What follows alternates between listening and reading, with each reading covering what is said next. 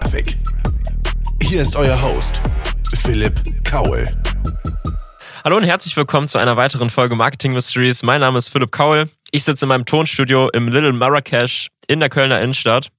Und ich muss sagen, es ist sehr, sehr, sehr cozy hier, ja. Also ich mag's, äh, hier zu sein. Äh, mittlerweile ist es tatsächlich so, dass ich hier auch einfach arbeite. Äh, ich sitze teilweise den ganzen Tag hier unten im Keller ohne Tageslicht und kann hier so gut konzentriert arbeiten.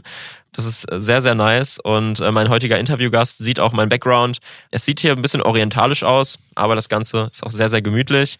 Ich habe heute hier im Podcast Daniel Müller und freue mich sehr, dass er heute wieder hier ist. Er ist zum zweiten Mal schon bei mir im Podcast, hat selber auch einen Podcast, Liebe Zeitarbeit.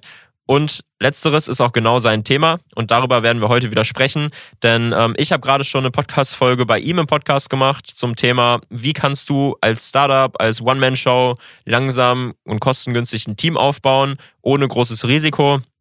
Und wir werden jetzt nochmal einen kleineren äh, Deep Dive da reinmachen. Wie kannst du diese Mitarbeiter, wenn sie dann mal da sind, auch bei dir binden? Hallo Daniel, schön, dass du da bist. Ja, danke Philipp. Danke, dass ich das zweite Mal da sein darf und zu meinem Herzensthema äh, Mitarbeiterbindung, Mitarbeitermotivation ähm, sprechen. Das ist also mir meine Herzensangelegenheit, wo man das vielleicht nicht meinen sollte, weil mein Thema ja nicht Zeitarbeit ist und das verbindet man nicht immer mit Mitarbeiterbindung und Motivation.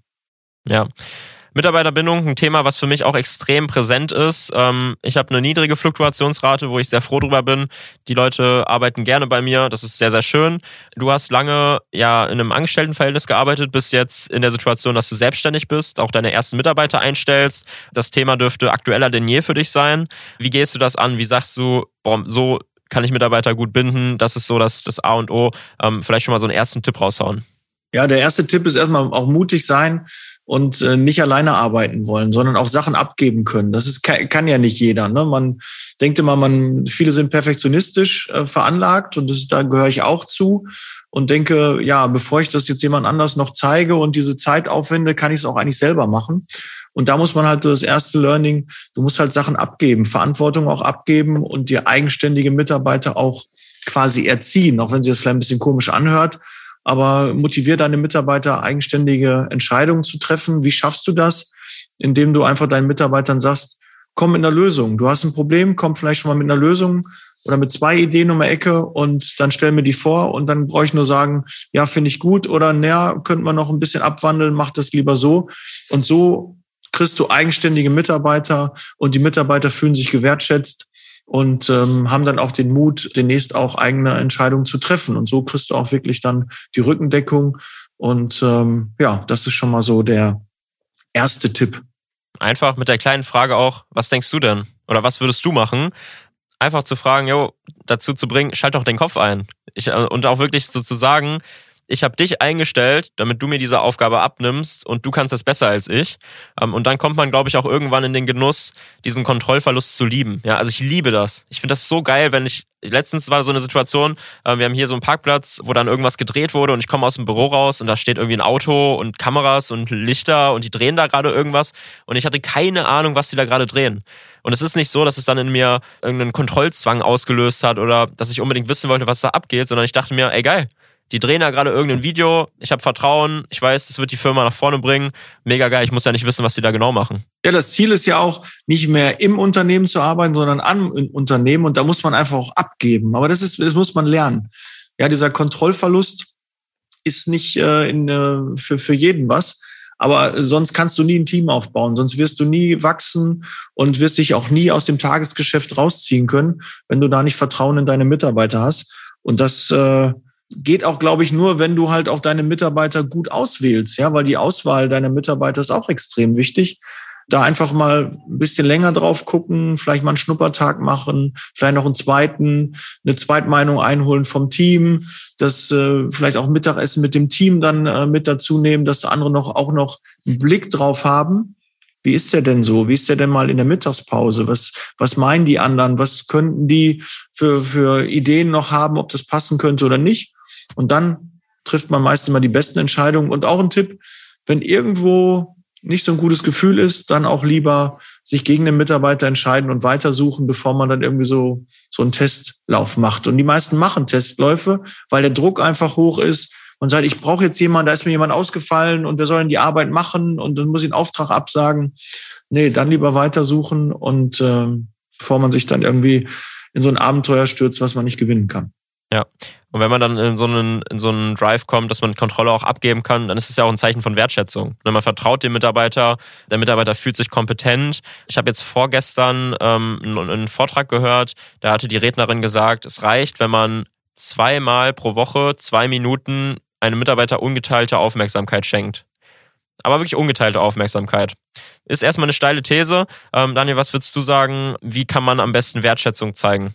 Äh, Feedbackgespräche, äh, nicht einfach äh, durchs Büro gehen und sich nicht anschauen. Und das ist ja gar nicht mehr so gut möglich, dass du durchs Büro gehst und deine Mitarbeiter siehst. Die meisten oder viele arbeiten ja jetzt per Remote außerhalb der, der Büroräumlichkeiten. Ähm, da muss man Alternativen halt finden, dass man regelmäßig in den Austausch kommt, regelmäßig sich Feedbacks einholt, fragt, wie es den Mitarbeitern geht. Ja, so Gesprächsrunden machen, Team-Events machen. Äh, Team-Events, ganz, ganz wichtig weil ähm, so kriegst du einfach auch diese zwischenmenschlichen äh, Zwischentöne her, also so mit, weil wenn Probleme da sind, die der Mitarbeiter hat, wird er die mit in den Beruf reinnehmen. Es gibt Leute, die können das ganz klar trennen.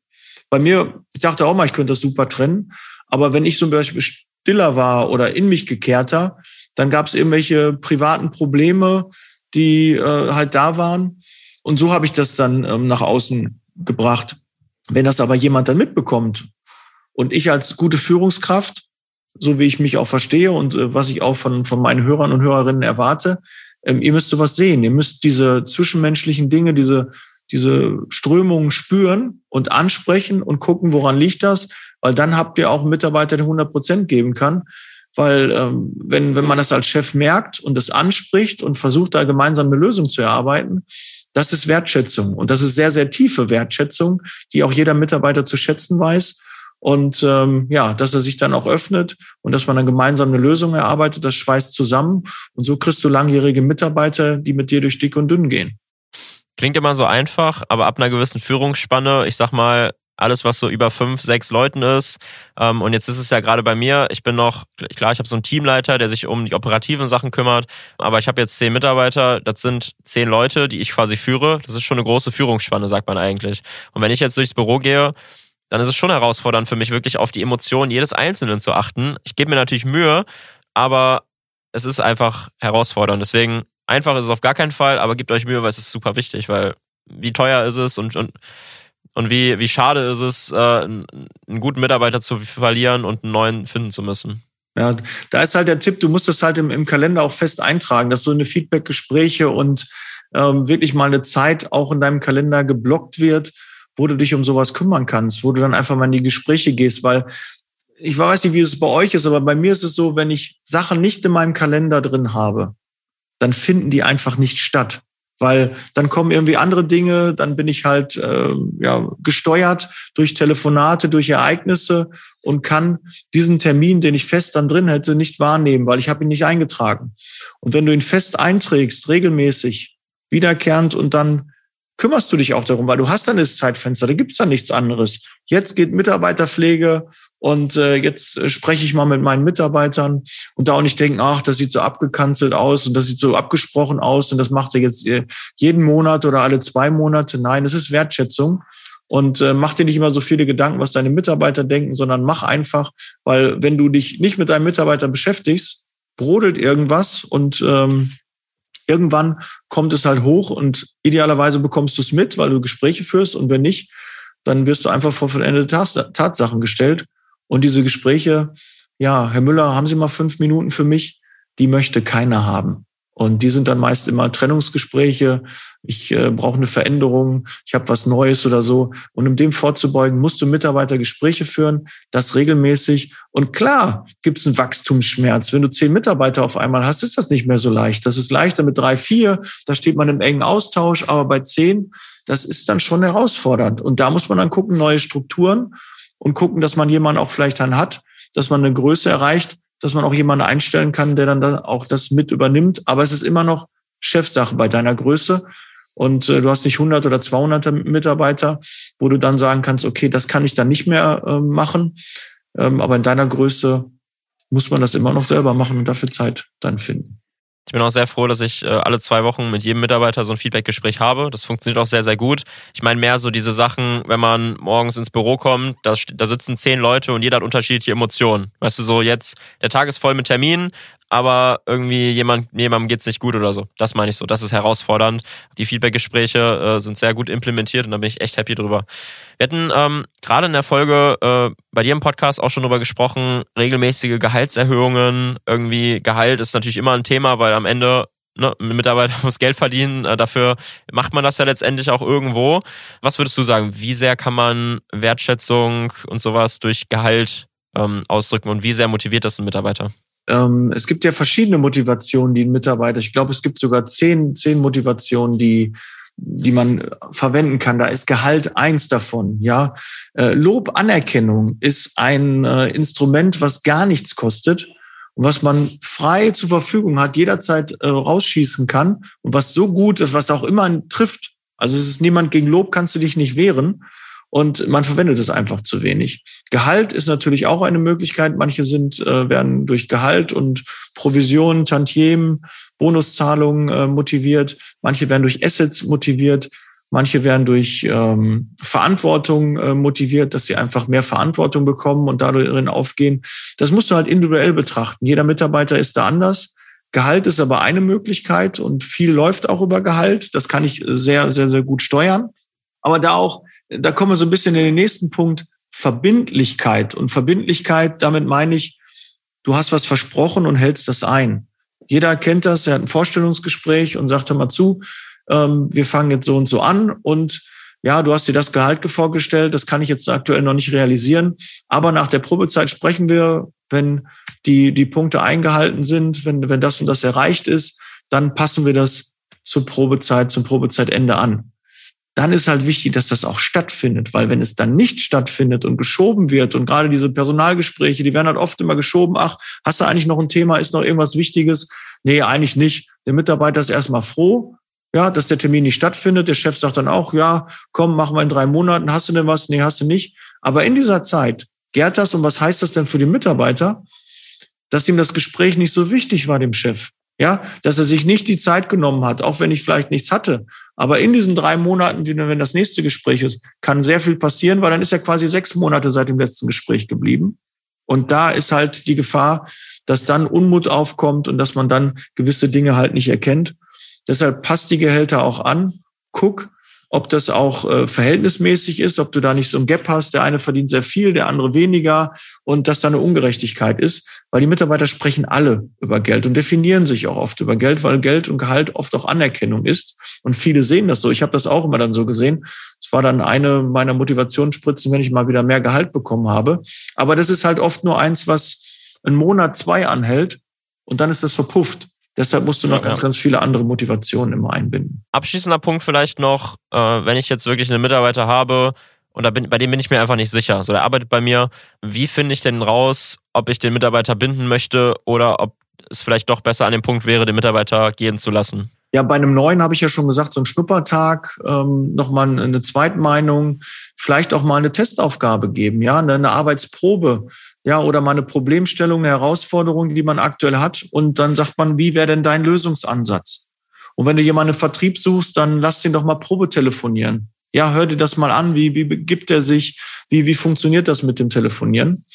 Und wenn du schon Mitarbeiter hast, die du schon bei dir beschäftigt hast und du bist nicht so mit der Leistung zufrieden und kannst das nicht so, so richtig einordnen und sagst, da bin ich nicht so zufrieden mit der Leistung, das ganz klare Gespräch und dann auch sagen, immer bei sich bleiben. Das ist in so Gesprächen nicht immer so einfach, bei sich zu bleiben, aber versuch dann bei dir zu bleiben, zu sagen, ich empfinde das so, wie empfindest du das? Wie kriegen wir da diese Kuh vom Eis? Wie können wir das lösen? Ja, äh, du hast dieses Aufgabengebiet und fühlst du dich damit herausgefordert? Bist du damit glücklich? Wie können wir gemeinsam daran arbeiten, dass du zufriedener bist und eine höhere Performance an den Tag legen kannst. Und in diesem Gespräch, dann ergeben sich auch Dinge und an der Reaktion des Mitarbeiters erkennst du dann, ob du mit ihm weiterarbeiten kannst oder nicht. Aber wenn er dafür nicht offen ist und auch keine Ideen da reinbringt, dann ist es vielleicht auch der falsche Mitarbeiter.